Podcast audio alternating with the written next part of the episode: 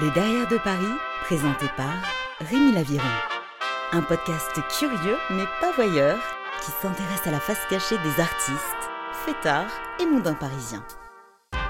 Dans cet épisode, Alice Schaeffer m'a donné rendez-vous dans son quartier à Montreuil. On commencera par un décryptage de ses deux livres, Je ne suis pas parisienne et Le goût du moche. On parlera de son parcours et on finira bien sûr avec mon question-réponse. Bienvenue dans le Derrière de Paris. Ah oui, hein. on va la mettre au point. Et puis rien. Voilà, 3, 7, 40.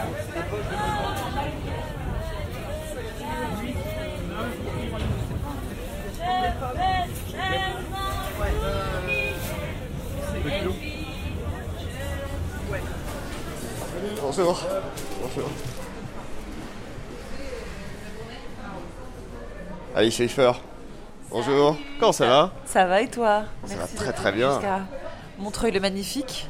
Oui, euh, tu m'as donné rendez-vous. Là, on est dans ton quartier, c'est à ça Chavour, on est au bar du marché, on est à 5 minutes et je suis encore en bas de pyjama et en crocs. Voilà. Ok. toi tu, n'es, tu es habillé visiblement Moi, je suis habillé. J'ai fait un, j'ai fait un petit trajet euh, pour te rencontrer. Je te l'avoue. Je sors de Paris pour toi. Eh ben écoute, comme quoi tu as passé le périphérique, un acte de bravoure. écoute, je prends ça tout pour moi. Alice Pfeiffer, tu es journaliste, auteur. Ton premier livre sort en 2019. Il se nomme Je ne suis pas parisienne. C'était une envie de déconstruire un mythe. C'est exactement le but du bouquin. C'est le but de déconstruire et de critiquer et de mettre à mal autant que possible le mythe de la parisienne et surtout exposer non, non seulement ce qu'elle est, mais aussi tout ce qu'elle n'est pas et toute celle qu'elle laisse à l'extérieur.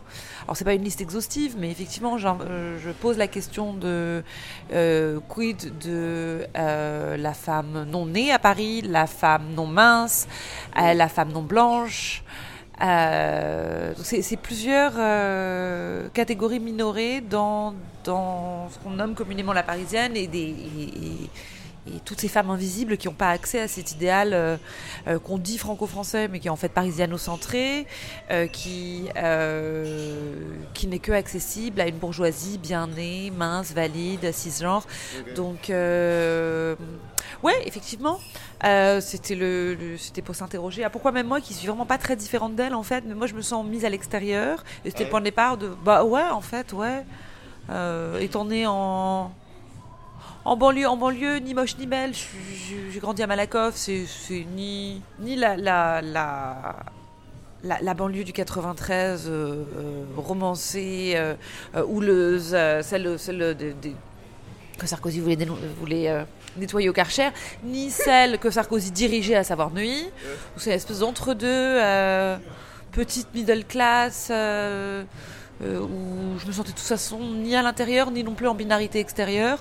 Du coup, euh, ouais, je me suis dit, j'étais toujours un peu, euh, un peu, euh, pas vraiment dedans. Et je me suis dit, mais si moi je suis pas dedans, personne n'est dedans en fait. C'est pour ça ouais, que tu as voulu du coup en parler. Tu retraces l'histoire de la parisienne qui est née dans le siècle des Lumières, c'est ça? Euh, oui, oui, il y a eu plusieurs moments. En fait, il y a eu les femmes dans les salons de littérature qui tenaient les salons. C'était des femmes qui n'étaient pas vraiment émancipées, mais quand même un tout petit peu par le biais de la culture. Donc, qui tenaient effectivement des salons littéraires, euh, qui écrivaient, qui. euh, et, c'est devenu la, cible et l'appui narratif de tout ce qu'on raconte de Paris comme récit de puissance. Et elle, c'est le contre-pied qui permet de montrer comment cette puissance a bien été appliquée. Ça va, le pouvoir découle jusqu'à la docilité de Madame. Euh, donc ouais, donc euh, elle est née dans le siècle des Lumières et elle a été finalement ouverte à très très peu de gens. Toi, tu es franco-britannique et c'est en revenant à Paris, euh, après une dizaine d'années passées en Angleterre, que tout juste arrivé. Alors, t'es gare du Nord, tu bois une bière et il y a un garçon de café qui te sourit, tapote sa hanche et te sort. euh, vous allez pas reprendre des frites quand même. C'est à ce moment que démarre ta fascination pour le mythe de la Parisienne. Il y a eu plusieurs moments. Il y a eu le moment en fait j'étais en internat en Angleterre et je revenais donc en direction vers Malakoff. J'arrivais à l'Eurostar et là je voyais des packs de maquillage, des sacs, des trucs euh, qui s'appelaient euh, Paris I Love You, euh, Parisienne, étrangement avec Julia Roberts. Va savoir. Et, et je me suis dit, c'est marrant parce qu'encore une fois, le sentiment d'illégitimité est revenu. Un, je ne suis pas cette parisienne, je vais décevoir mes amis anglais, qu'est-ce que je sais pas ce qu'ils attendent, je sais pas d'où ça vient, mais c'est absolument pas moi alors que je, je- je viens de là. Et aussi se rend compte qu'il y avait un monde incroyable, un mystère et une fabrique euh, de ce qu'est la parisienne, qui est ancienne dans ce qu'est la régulation des femmes à Paris, parce que dès qu'on déroge un tout petit peu à une minceur intellectuelle, on se fait taper sur les doigts. Donc il y a un contrôle des corps. Et de l'autre, il y a aussi la manufacture euh, de l'entreprise de la parisienne, qui vient de l'arrivée des groupes de luxe dans les années 2000 et qui a été l'alibi à euh, vendre effectivement sac à main, produits pour cheveux, maquillage. C'est une industrie entière de, de, par les marques de luxe. À l'étranger, elle est perçue comment alors, euh, la parisienne? Euh, hétéro, euh, mince, hyper ornie, chic, euh, qui a un amant, qui a un mari, qui a des enfants, mais on dirait jamais qu'elle a accouché, euh, qui pèse trop de 13 kilos, euh, qui se promène, qui sort du lit, qui enfile les talons aiguilles, qui a une clope au bec et, et, euh, qui a sûrement pas un sandwich dans la poche. Qui picore un peu de tout mais qui mange pas vraiment, qui est euh, qui, a l'impression d'être au centre de tous les problèmes. C'est vraiment la pensée universaliste qui a l'impression de pouvoir parler de façon assez universelle de tous les problèmes dans le monde sans, sans jamais donner la parole à qui que ce soit d'autre qu'elle-même et ses copines. D'accord. On est sur un prototype bien excluant alors. Ouais, ouais, bah oui, oui, oui, oui. C'est vraiment la pensée universaliste euh, euh, vulgarisée par euh, exactement son regard sur le monde et sur les autres et sur l'altérité où elle peut prendre la parole pour à peu près n'importe qui. Donc euh, ouais, c'est c'est excluant, ça c'est sûr. Et quand on essaye de l'ouvrir, bah, ça donne pas grand-chose. Ça donne des films de banlieue entre guillemets. Ça donne. Il y, a- des tentatives aujourd'hui, mais c'est pas, on n'y est pas encore, je pense. hein. À travers ce livre, qu'est-ce que tu espères faire répercute dans la tête des gens? Bah, faire entrer un pluralisme, une mixité, un multiculturalisme qui n'est pas gagné parce qu'il y a toutes des politiques au cours des communautés en France qu'on éradique, on n'est pas à l'aise avec les lieux en non-mixité par exemple. Du coup, j'espère juste qu'il peut y avoir un. Ouais, un truc plus joyeusement multiculturel qui est propre à la France et repenser, ouvrir les mythologies françaises, c'est-à-dire se dire. euh, euh, toutes les représentations dont moi j'avais soif aussi, dont j'ai pas vu, voir des success stories différentes, voir des histoires autres que bourgeoises, euh, voir à la fois des récits d'extériorité et d'intériorité qui sont différents, je pense. Donc j'ai envie de comprendre euh, à quoi ressemble une image de la bourgeoise qui est une fille qui est pas forcément euh, blanche et parisienne. Donc, euh, et après voir des récits de banlieue également qui soient plus diversifiés aussi. Oui, je pense que c'est- un manque de, de récits. Euh, si je pars sur moi, ce qui m'a manqué, c'était à la fois j'aurais aimé plus de récits de valorisant le fait de ne pas être que parisien et à la fois t'es à Paris, diversifier ce que ce Paris-là est. Dans ton livre, il y a aussi un chapitre que tu nommes Le Parisien, un Français qui s'ignore. Est-ce que tu peux m'expliquer? Oh là là, le Parisien, je me souviens, c'est ce mythe incroyable que j'avais découvert dans le film euh, Unfaithful, Infidèle, avec Olivier Martinez, qui est un Français dans les rues de New York, et il tombe sur une femme mariée. Et, euh, et je crois qu'il est, si ma mémoire est bonne, c'est un délire. Il se promène dans les rues, il y a beaucoup de vent, il fait froid, il est torse nu avec un grand manteau, et il porte une pile de bouquins, et il a une écharpe. Ça, c'est le Parisien. Le Parisien, il articule par sa forme de sophistication une forme de, de classisme incroyable où il performe une forme d'intellectualisme et de raffinement à tout instant. Et c'est qui? C'est Louis Garrel, c'est euh, Pierre Ninet, c'est qui euh, C'est ouais, c'est ce mec qui a l'air méga ouvert sur la vie, qui est en fait un, macho en culotte courte, quoi, qui est un macho en petite chemise. Euh, donc il refait exactement la même chose et il opprime Madame pareil, mais alors il aura une jolie chemise. Donc c'est un genre de macho tout particulier, c'est un macho intellectuel. C'est Serge Gainsbourg aussi, tu sais, qui finalement rien n'a changé, je pense. Et alors, au Royaume-Uni, est-ce qu'il y a un type de londonienne Il y a beaucoup de londoniennes. Vrai que c'est qu'à Londres, il y a plein de quartiers de Londres différents, plein de classes sociales qui sont valorisées, plein de cultures qui sont valorisées. Alors tu vas avoir en londonienne autant euh, MIA que Amy Winehouse, que Sienna Miller, que Kate Moss. Donc il va y avoir euh, euh, East End, West End, euh, le nord de Londres, le sud de Londres. Donc tu as beaucoup de quartiers qui se mélangent, beaucoup de sous-cultures et de poches de sous-cultures qui se mélangent des personnes extraites de tout genre de communautés et de diversités différentes qui, qui prennent la parole aussi. Du coup, effectivement, tu as, non, non, as beaucoup plus de diversité. Ça, c'est sûr, depuis toujours. Il n'est pas du tout comparable à la France. C'est ensuite, en 2021, que tu publies ton deuxième livre, Le goût du moche. Alors question qu'on a dû te poser mille fois, mais c'est quoi ta définition du moche? C'est pas que le contraire de beau. Alors, le contraire de beau, je pense que c'est le lait. Et le lait, pourquoi je hurle, je ne sais pas. Euh, le lait, c'est quelque chose qui est porté par les mêmes valeurs que le beau à l'inverse. C'est-à-dire que ce qui est bon est beau et ce qui est laid est diabolique. Ce qui est moche peut être sympathique. C'est là où ça trouble le truc. Ça peut être tout à fait joyeux comme expérience de moche. Le lait, c'est quelque chose qui est, c'est tout ce qu'on ne sait pas regarder, c'est le putride, euh, c'est euh, c'est l'affreux, c'est l'innommable, c'est le diabolisé. Euh, le moche, ce qui est intéressant, c'est que c'est une brèche de quelque chose qui n'est pas une expérience esthétique, plaisante, classique ou valorisée, mais qui l'est quand même. Parce qu'on peut tout à fait avoir un pull de grand-mère qui est pas joli, mais qui, est, qui finalement fait appel à d'autres choses, qui fait appel au rire, qui fait appel au confort, qui fait appel au partage. et c'est pour ça que euh, le moche est intéressant parce que ça nous évoque beaucoup d'autres choses et des qualités plutôt positives. C'est ça qui m'intéressait avec le moche. C'est l'ouverture à énormément de questions de pourquoi il y a des identités ou des esthétiques annexes, des esthétiques minorées, euh, et, de quoi sont-elles les symboles ou, pas. Et pourtant, toi, dès l'enfance, tu as toujours eu le goût du moche. Moi, j'avais des parents plus babos que bobos, en vrai. Et tout c'est moins chic que des bobos. Mais tout avait. C'était étrange parce que tout était pas moche, mais tout était en récup. C'était très fin de marché, récup, euh, euh, truc chiné, euh, brocante. et du coup, tout était un peu cassé dans ma tête. Tout était récupéré, fait de briquet de broc. C'était un peu le grand, le pavillon brocante, tu sais mais tout avait des valeurs formidables parce que je me rendais compte que c'était beaucoup plus éthique. Moi, j'ai du boulgour, euh, du tofu, des trucs qui n'étaient pas. Et je m'apercevais qu'à côté de ça, ce que je trouvais beau était en fait ce qui avait été lissé et made in euh, grande distribution. Euh, c'était moi. donc il y avait le contraste de la maison où tout était bien et le contraste où tout était terrible et tout était joli au Super M de Malakoff. Du coup, il y avait vraiment ce contraste où tout ce qui clignotait, brillait, était lisse. J'adorais. Je me rendais compte que c'était ce que ma mère appelait culture poubelle. Euh, c'était bah, c'était fait de d'additifs, euh, c'était du made in loin. c'était du fast fashion. Du coup, le beau était pas génial, le moche était sûrement préférable. Et du coup, il y a eu ce truc où, il y a eu, je pense que c'est la première, c'était vraiment ça, la première vague de babos au tournant des années 2000 qui sont venus contrer la mondialisation d'objets un peu cassés, un peu. Et du coup, moi, ce que je, voyais qui était bon pour moi, c'était des objets qui étaient qui répondaient pas aux mêmes règles hygiénistes, made in China, de euh, de la fast fashion.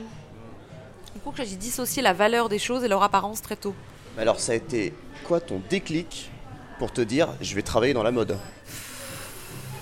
C'est notre histoire. Euh, la mode, je crois que j'ai une mère d'une famille feuge qui a été déportée, donc avec beaucoup d'histoires tristes à la maison, de massacres et de traumas, et une mère qui est euh, spéciale, alors déjà qui pose dans l'humanitaire et qui est spécialisée notamment de viols de guerre, et je voulais rigoler.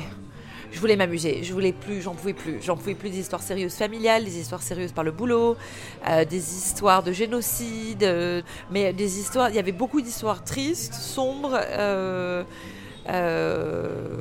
et moi, je voulais avoir des copains couverts de paillettes qui dansent en talons aiguilles, hein, clairement. Moi, je voulais pouvoir parler de choses sérieuses, mais par un biais qui l'était moins. Et, et je sais que c'était vraiment une échappatoire pour euh, me poser par des biais différents les mêmes questions, mais avoir la certitude que j'allais un peu faire la fête, un peu m'amuser, un peu. Il y avait une part de légèreté qui n'était pas forcément là quand j'étais plus, petite.